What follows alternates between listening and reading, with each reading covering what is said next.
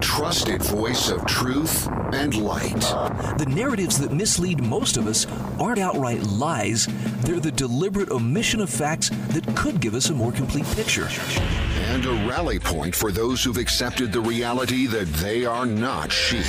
The world needs your leadership, and the essence of leadership is using your influence wisely, wherever you happen to be standing. This is the Bryan Hyde Show. Hey, welcome to the show. I am so glad you could join us today. And I'm just going to give you this warning up front. Yeah, we're going to revel in wrong think. And there's going to come a day, you mark my words, there will come a day where people will say, oh, yes, why, everyone revels in wrong think, but right now it's only a select few people who are willing to do it, and I'm very happy to have uh, uh, someone I consider a fellow wrong thinker joining me as my guest. I have Alex Knight. Um, Alex joining me from uh, the beautiful state of Vermont. I, am looking, since we're connected up electronically, I'm looking out your window uh, via the video feed. Uh, you, my friend, are in a pretty place.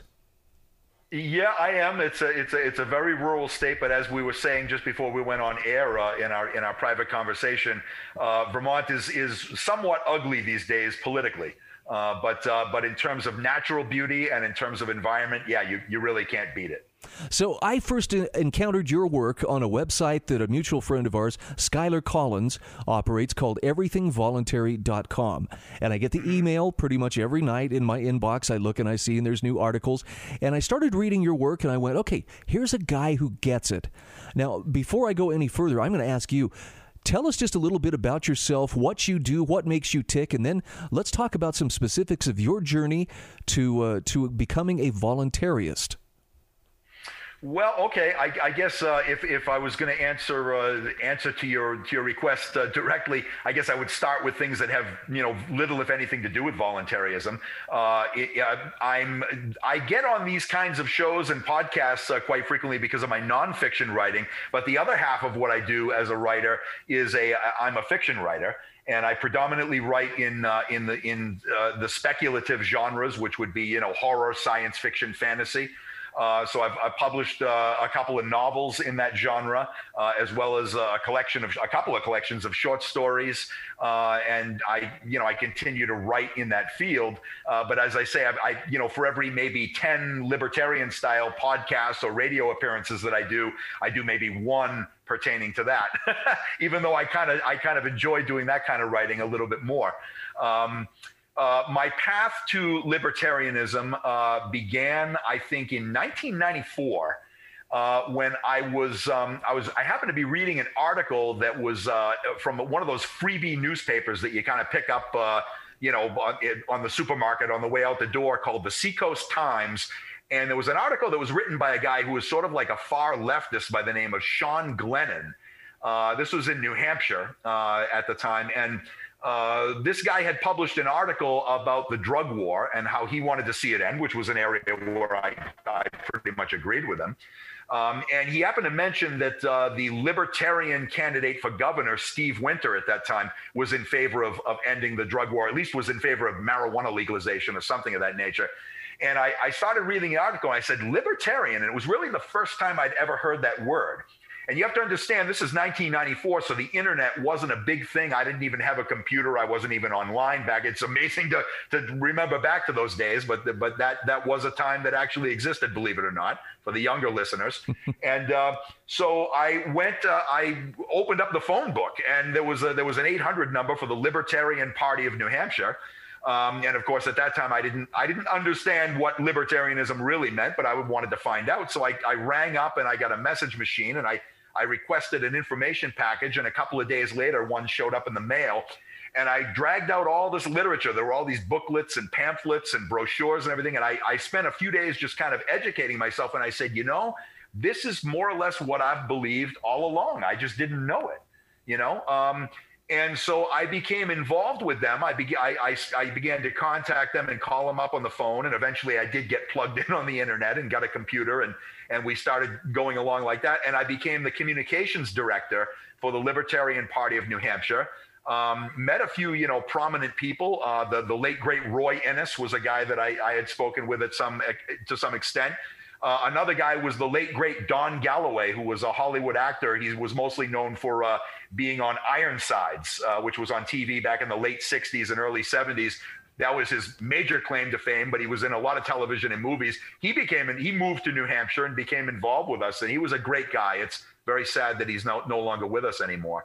Um, but uh, anyway, I, I, did a lot of work with him, and I won uh, Activist of the Year for I think it was 1998.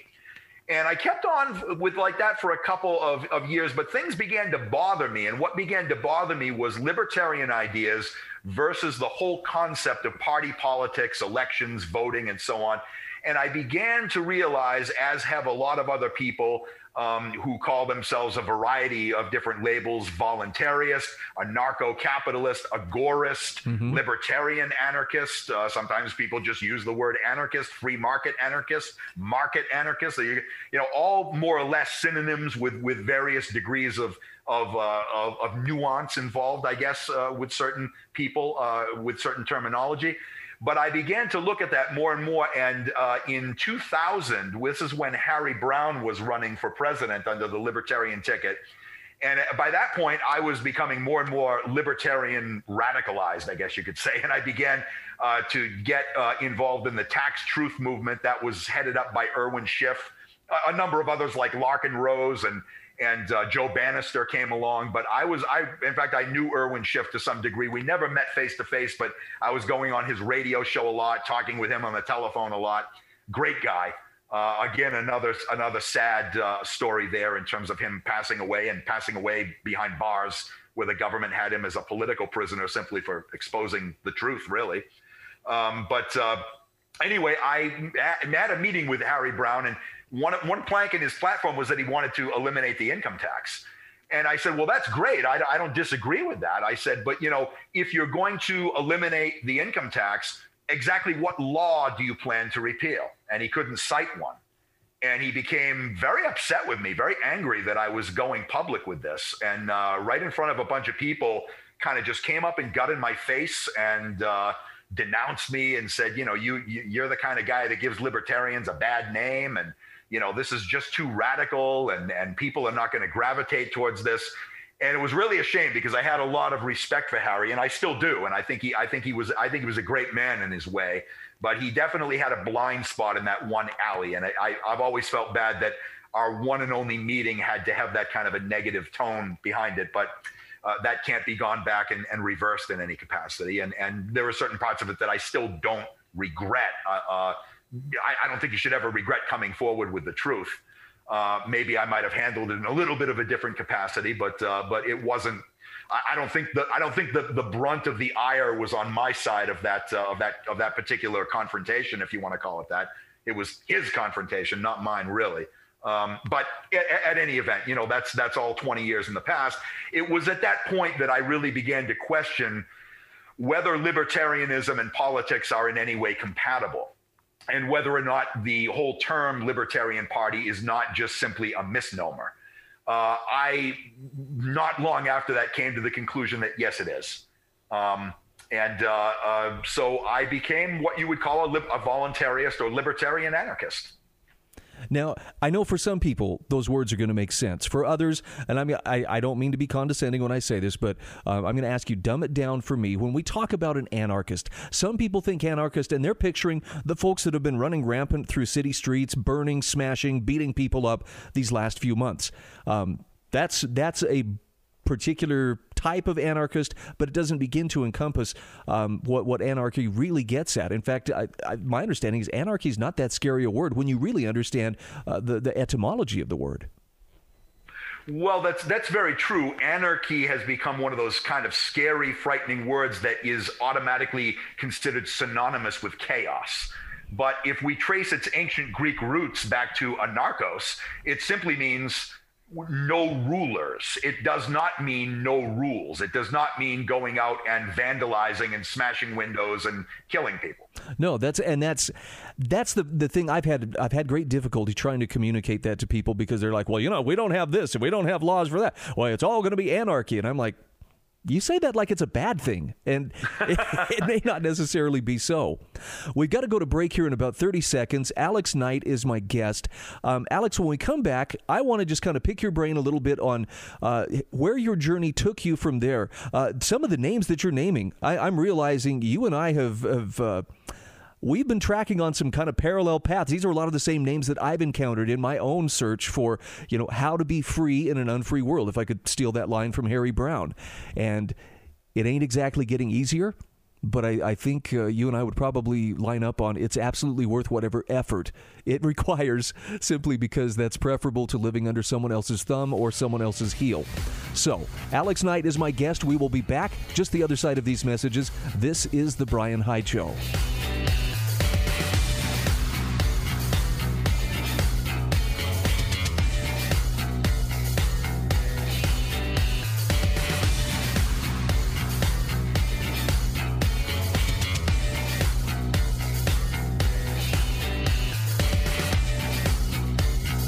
This is The Bryan Hyde Show.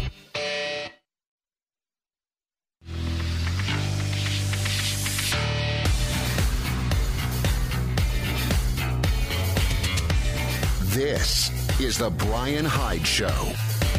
Hey, welcome back to the show. Our program is brought to you each weekday at this time by Nickey's Wholesale Food Warehouse. If you are in or around the Salt Lake City area, in fact, if, you, if you're not, you should plan a trip to the Salt Lake City area and swing into Nickey's Wholesale Food Warehouse. Why? Well, let's just say that you have a finite amount of money to spend on your groceries and you want to stretch those grocery dollars as far as you possibly can. Nickey's can help. Seriously, he purchases his food from different food wholesalers, passes the savings on to you. The variety is incredible. It's a it's a legit warehouse, okay? So you're not going to mistake this for Sam's Club or Costco. It's a warehouse, but everything comes with a money back guarantee. He accepts EBT, he accepts all major credit cards, and you can find out more by going to Facebook. That's where you'll find Nickey's Wholesale Food Warehouse, directions and everything, pictures of everything that has come in this week from frozen meats to fresh produce to bags of soup. I need to make a note of uh, which ones I want to go pick out because it's getting to be soup weather. Nickey's Wholesale Food Warehouse. All right, back to my guest, Alex Knight. Alex is uh, Alex. You are actually a very accomplished writer. I've not read your fiction work, but I love your take on the passing scene, and you're a guy who obviously thinks things through. Um, let's complete. Let's talk a little bit more about your journey um, becoming a voluntarist. Uh, well, okay. Uh, after the, the, the aforementioned, um, uh, you know, encounter with Harry Browne, that I think that was kind of like a, a turning point for me. Uh, it was really kind of a watershed moment where I saw that, uh, you know, incorporating libertarian ideas into politics was not really something that was ever really going to work. That the two are kind of mutually exclusive concepts and that it was more effective to uh, to at that point my my perspective was it's it, it was really more effective to try to just eliminate the state altogether. Uh, and I began to talk more and more with people who would be called voluntarists. That's the term that I prefer because it's one that, that does not have the kinds of scary negative connotations to a lot of people as anarchist does and it doesn't have the misconceptions surrounding it as just libertarian does. Good uh, point. Uh, voluntarist is one of those words that has not yet been disputed or usurped by other people for other purposes. So voluntarist it is. Um, uh, I began to immerse myself more and more in, in associating with and talking with people and reading books and, and such that were more on that side of the libertarian spectrum and uh, and and I've, I've just never looked back. I've, I've I've kind of abandoned any hope or any thoughts uh, about uh, the state being some kind of a viable vehicle for change. As long as government exists, freedom never will. Uh, and as long as markets exist, f- freedom has a chance. And I think that's probably the the the uh, uh, the best way of looking at it now and moving forward. How does the non-aggression principle connect with or intersect with uh, with voluntarism? Is, is, it a part of being a voluntarist? Well, I think I think it's it's the fundamental starting point. I mean, it's it, it you know that is to voluntarism what uh, a foundation is to a house or something. You know, I mean, it's if you if you if you're not going to live by the non-aggression principle, then you're not a voluntarist and you can't be one. Let's uh, let's break this down for people who may be uh, unfamiliar with the non-aggression principle. When when we talk about this, uh, some people are going to get images in their minds of uh, hippie children with flowers in their hairs, you know, holding hands in the sunlight. Um, but w- when we're talking non-aggression, there's a much more practical application. How would you describe it to someone who hasn't heard that before? Well, I, you know, my, we, uh, we, we, I think we talked about Skyler Collins, or you did just, just, just, just a few moments ago. He has an admonition that he likes to add to the end of his podcast and the end of his broadcast. He always says, always remember, don't hurt anybody, don't take their stuff, and don't ask permission. That's a great adage. I, w- oh, I would yeah. simply, I would simply add to, to, to kind of fine tune that. You know, don't hurt anybody unless, of course, it's self-defense. If it's legitimate self-defense, you have a right to defend yourself, of course. Okay, it doesn't, you know, not hurting someone doesn't mean you have to be an absolute pacifist. You could be. Right. You could be. There's room for that within the libertarian ethic, but self-defense is always a viable thing when it's when it's justifiable. Um, you know, don't not only don't don't take anybody's stuff, but also don't damage anybody's stuff because that's a form of taking. You know, vandalism, even though it's not out and out theft, is still theft of the value or the utility of something, and it is nevertheless theft just the same. So I would I would include vandalism in there with theft as well. Uh, and then beyond that, beyond those two basic rules, don't ask permission. Don't act as if someone else has the authority to otherwise tell you what to do. Yeah. And that's really about it. It's it's as simple as that. It's it's really as easy as pie, but people have constructed these immensely complicated uh, uh, philosophies that be- and they become complicated because they deviate from and don't recognize the simplicity of that kind of conduct. And I, I would just add one other facet to that, and that is don't support public policy that seeks to hurt people, take their stuff, or otherwise force them to ask permission where they really shouldn't have to ask permission. And this is where a lot of people, I think, uh, are surprised to find that, hey, wait a minute. I have a little tyrant inside me. And it's true. Anytime you say, well, there ought to be a law, you know, that's that's your little inner tyrant trying to get out. And and we excuse it because, well, if enough of us agree on it, then it must be right.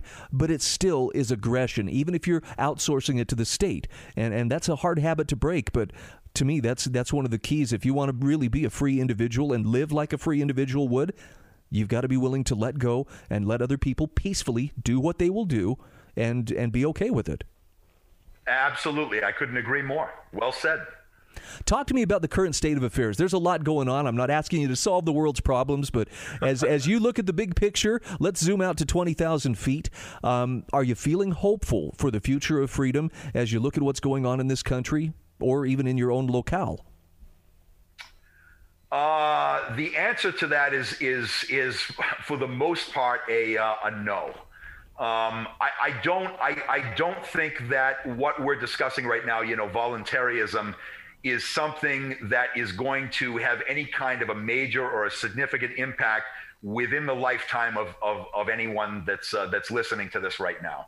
Unfortunately, I think it's a multi generational thing, and I think the jury is still very much out as to whether or not uh, humanity can pull out of the tailspin that it's been in for the past several thousand years uh, and whether there will be a next step in, in, in evolution at some point, or whether we are just doomed to repeat these same mistakes over and over again in a cyclical pattern. One, one thing that is hopeful, if we, if we look back at, at a historical timeline, is that throughout history, the trend has been towards greater and greater emphasis being placed on the individual. I think that's positive. It's been very slow, it's been very imperfect, it hasn't worked all that well. Uh, what we have here in America is probably the greatest example of it so far, and we can see how dysfunctional it is.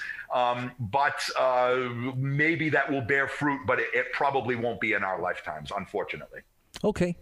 And I appreciate your take on that. And I look, um, it's it's hard to find good information to go on today. Uh, knowing who to believe, knowing what to believe, uh, you know, the, the, the heritage media has not made this any easy, easier. I had trust issues before. Now I'm really a basket case. But uh, Alex, we've got about a minute or so left here. Talk to me about uh, where people can access your writings. Where can they get to better know you and your work? Uh, well, I, have got a, a, a nonfiction, a, a, number of nonfiction archives from places I've written in the past. If you want to go to the most current writings of mine, uh, I encourage you to visit everything-voluntary.com. Uh, you can also go to strike-the-root.com. Uh, I have an archive there. Those are probably the most recent of my writings. There are some other things. If you just put my name, Alex R. Knight the third, that's with a, a Roman numeral three at the end, uh, into a search engine, you'll come up with a lot of different things, my nonfiction and my fiction uh, included. So that's that. Maybe that's the best way to go overall. Yeah, I would, and I would absolutely encourage my listeners if you haven't subscribed to getting the emails on a regular basis from Everything Voluntary, do it. You will not regret it, and you'll get to introduce to great writers like Alex as well as others. Alex, keep up the great work. You and I have got to talk again. We have a we have a lot of uh, common interests here, starting with freedom. Oh well, thank you, Bryan. You know, thanks for having me, and absolutely anytime. I'd love to come back on the show. Thank you.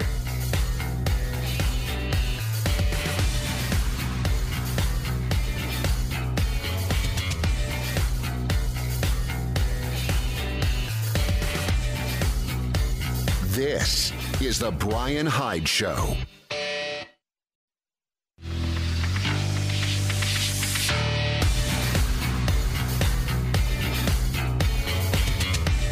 This is The Bryan Hyde Show. All right, welcome back to the show. By the way, lines are open 801 331 8113. Got a couple of different places I'd like to go in the time that remains today. Um, this is an article from Jacob Hornberger from the Future of Freedom Foundation. And I, I know that uh, right now there's a big question mark over everybody's heads. How's the election going to turn out? Is it really going to be, you know, the the the source of drama that a lot of people are making it out to be? And I don't want to try to. I'm not implying that uh, there's not a lot riding on this. I think there there may be, but I also think that um, we put more faith into elections than we should. Now, having said that, and I'm just going to go along with with an idea that a couple of different people have put forth. If in fact, you know, this premature, um, uh, what do they call it, uh, coronation of, of Joe, Joe, Biden as president elect, if in fact that is something that turns out to to hold, and he ends up uh, taking the Oval Office uh, taking office in January. Um, Trump has some time on his hands between now and then. He's got a couple of months.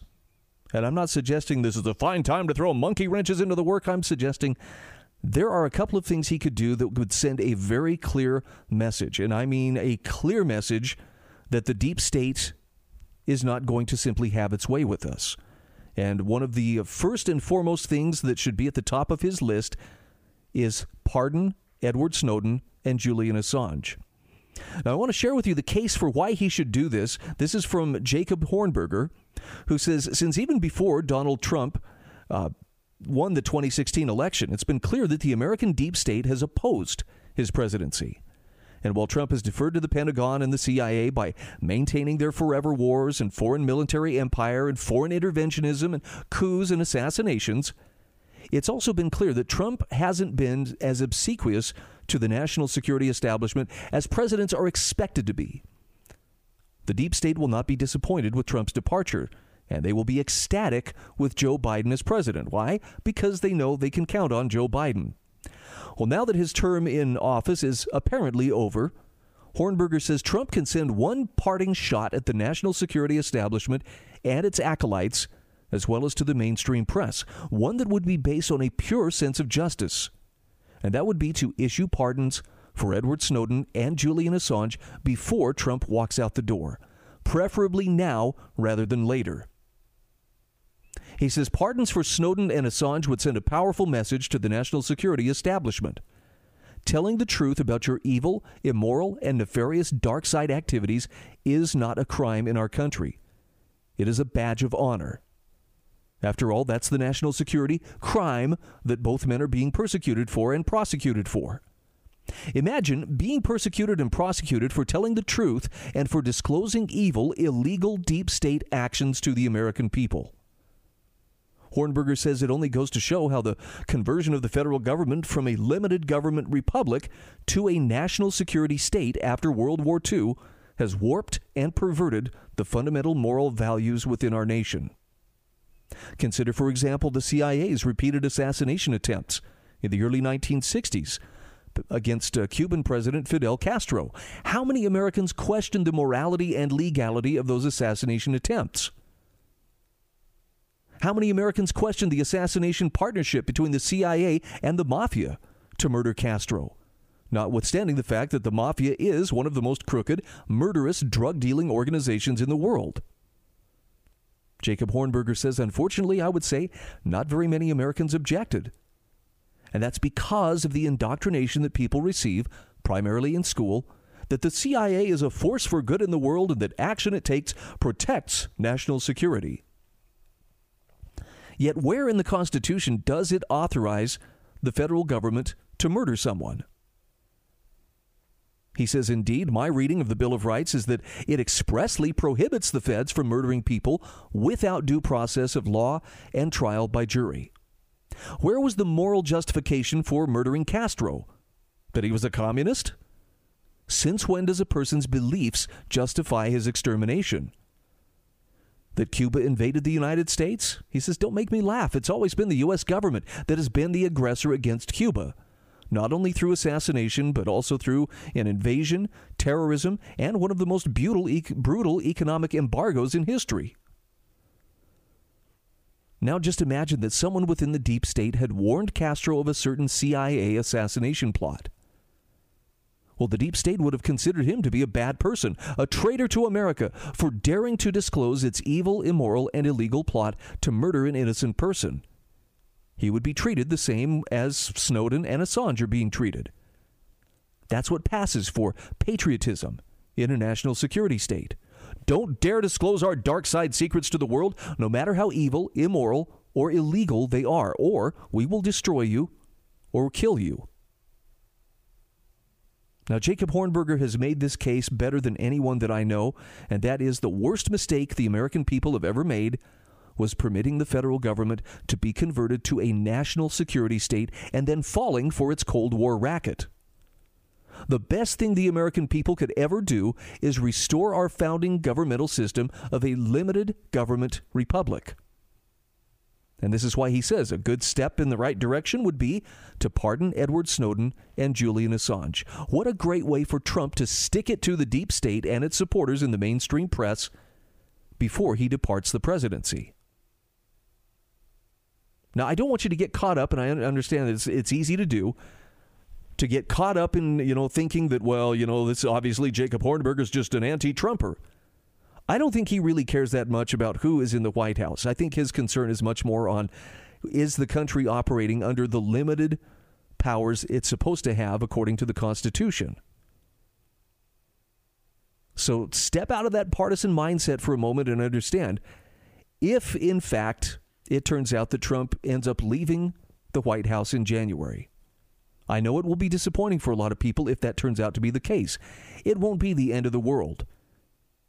And this is just one instance in which he could do some very serious harm to the deep state by helping to roll back some of its more egregious overreach. Something to think about.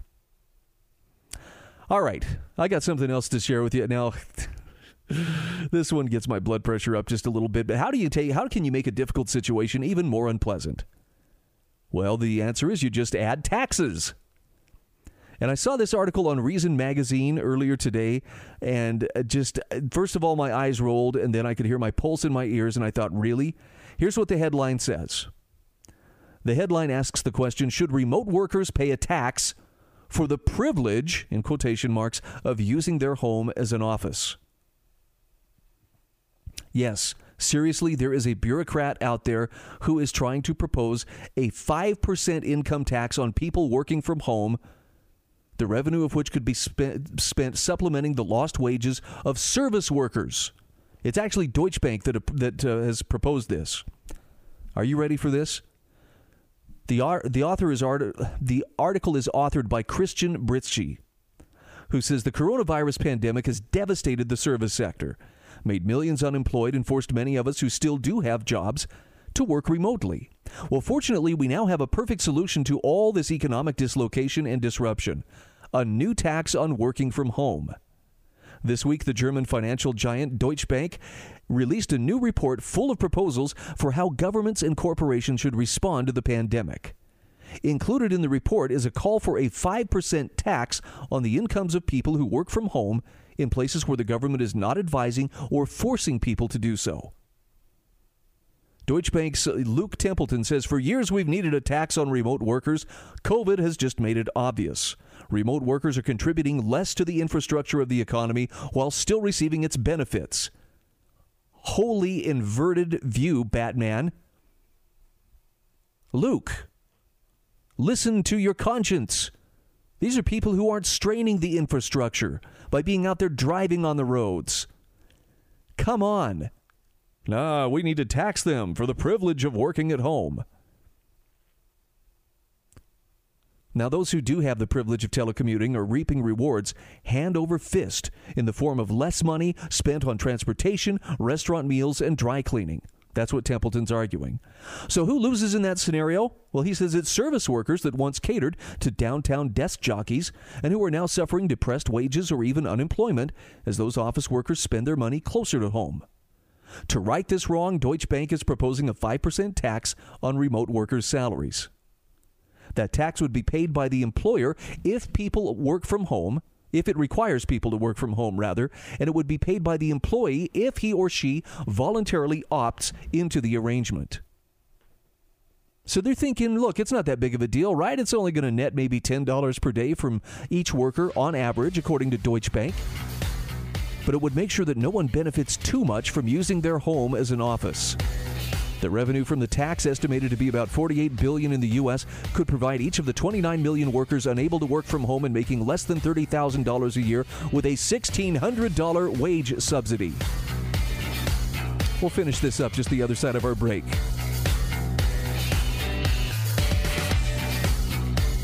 This is the Bryan Hyde Show.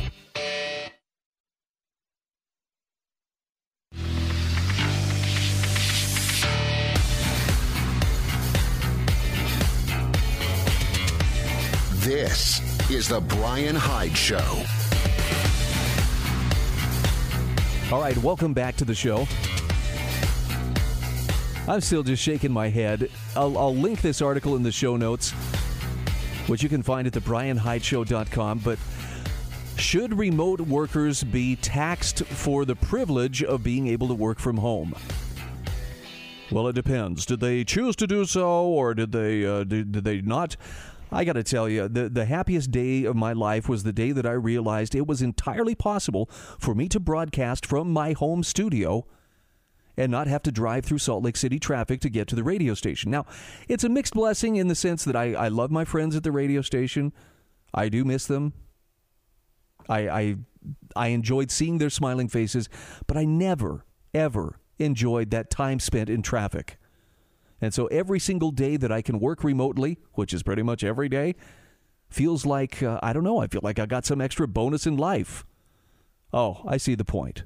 It makes me happy. Therefore, I should be taxed. At least I think that's how some politicians see this. Anywho, let's go to the phone 801 331 8113. Caller, welcome to the show. Hi, Bryan. It's great to be with you on the radio today. Kevin, um, how are you? I'm fine very cold up here in Montana. I have a question. Uh, I want to talk about a couple things. I know we're limited on time.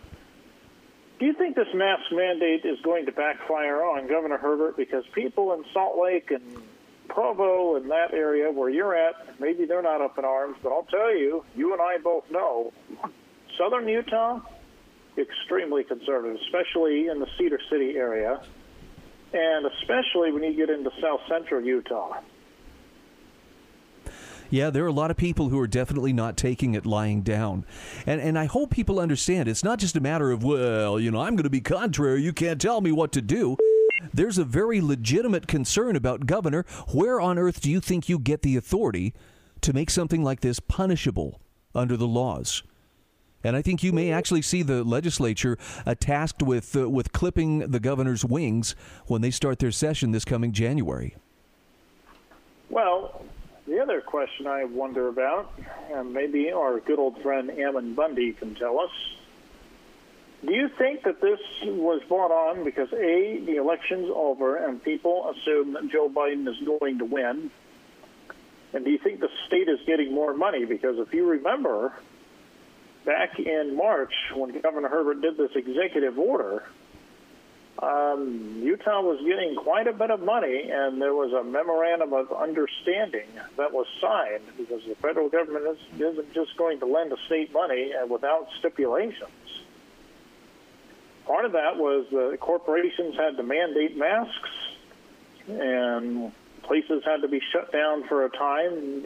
I wonder if there's more money coming into the state, and the politicians are getting their piece of the pie. What do you think?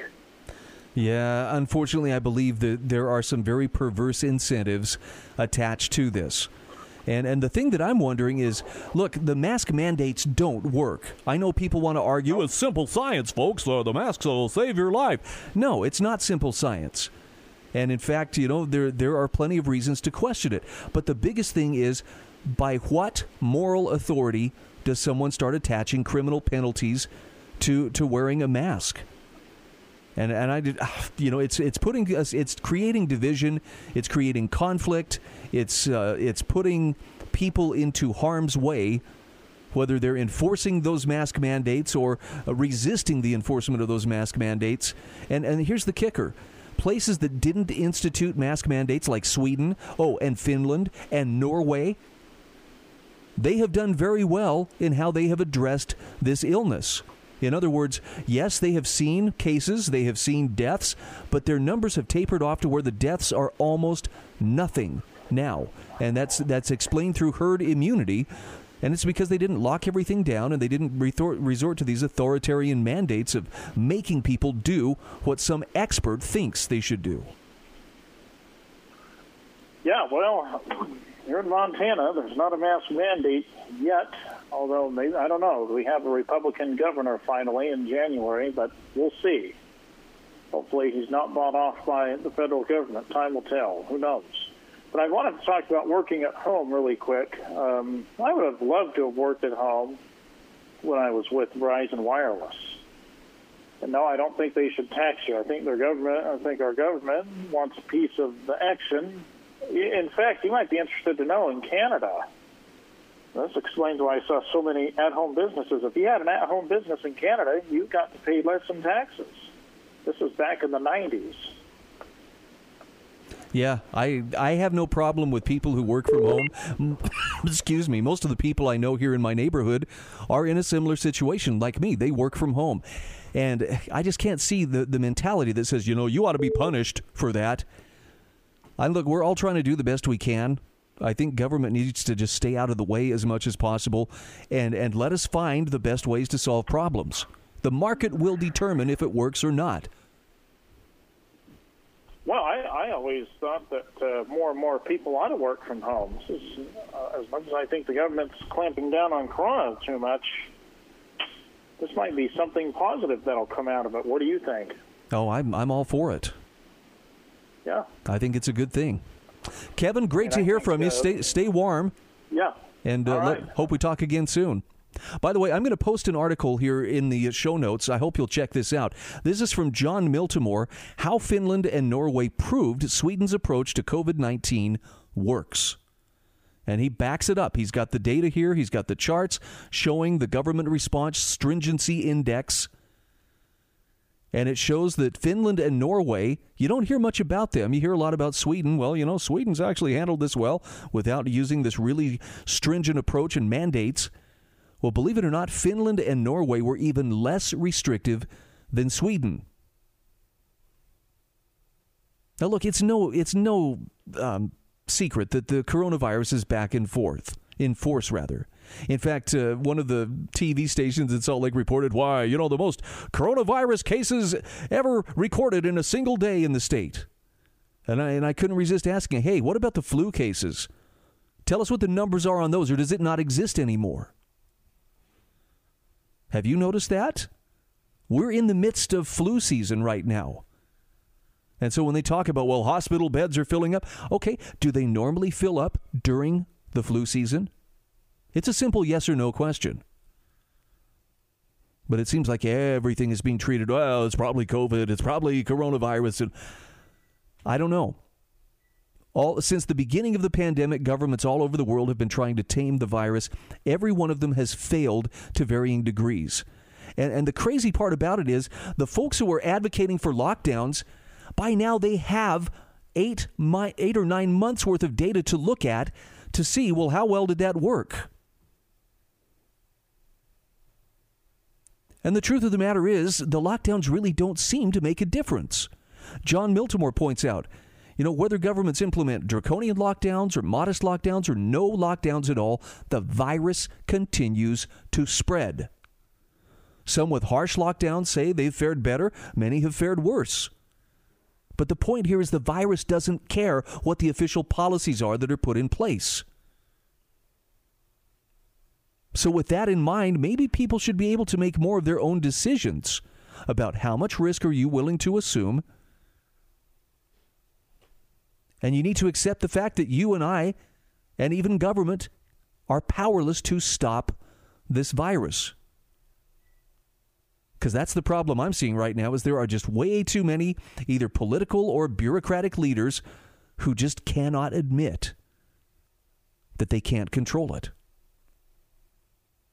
Jon Miltimore says decades ago in his Nobel Prize acceptance speech, economist F.A. Hayek warned of the dangers of this kind of hubris, this presumption that, well, those in power, they know better. They don't. And as Miltimore says, if a man continued to live in ignorance of the limits of his knowledge, it would breed a fatal striving to control society, a striving which makes him not only a tyrant over his fellows, but which may well make him the destroyer of a civilization. And Jon Miltimore says it's a lesson that's never been more important. We'll soon know if it's one we're finally prepared to learn. I just want to make this clear because I, I, don't want anybody to misunderstand. Telling the government to back off and to stay in its lane is not the same thing as saying the rest of us should just throw our hands in the air and do nothing. We should strive to get the best information we can, keeping in mind that experts and uh, mixing authority with with science is not always going to give you the best solution or the best answers. Listen to all of the experts out there. And there are a lot of differing points of view on how this can be handled.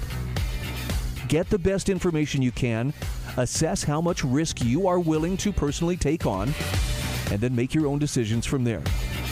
That is consistent with freedom, that is consistent with proper government, it's consistent with reality. We just got to convince the authoritarians that that's the better approach. This is the Bryan Hyde Show.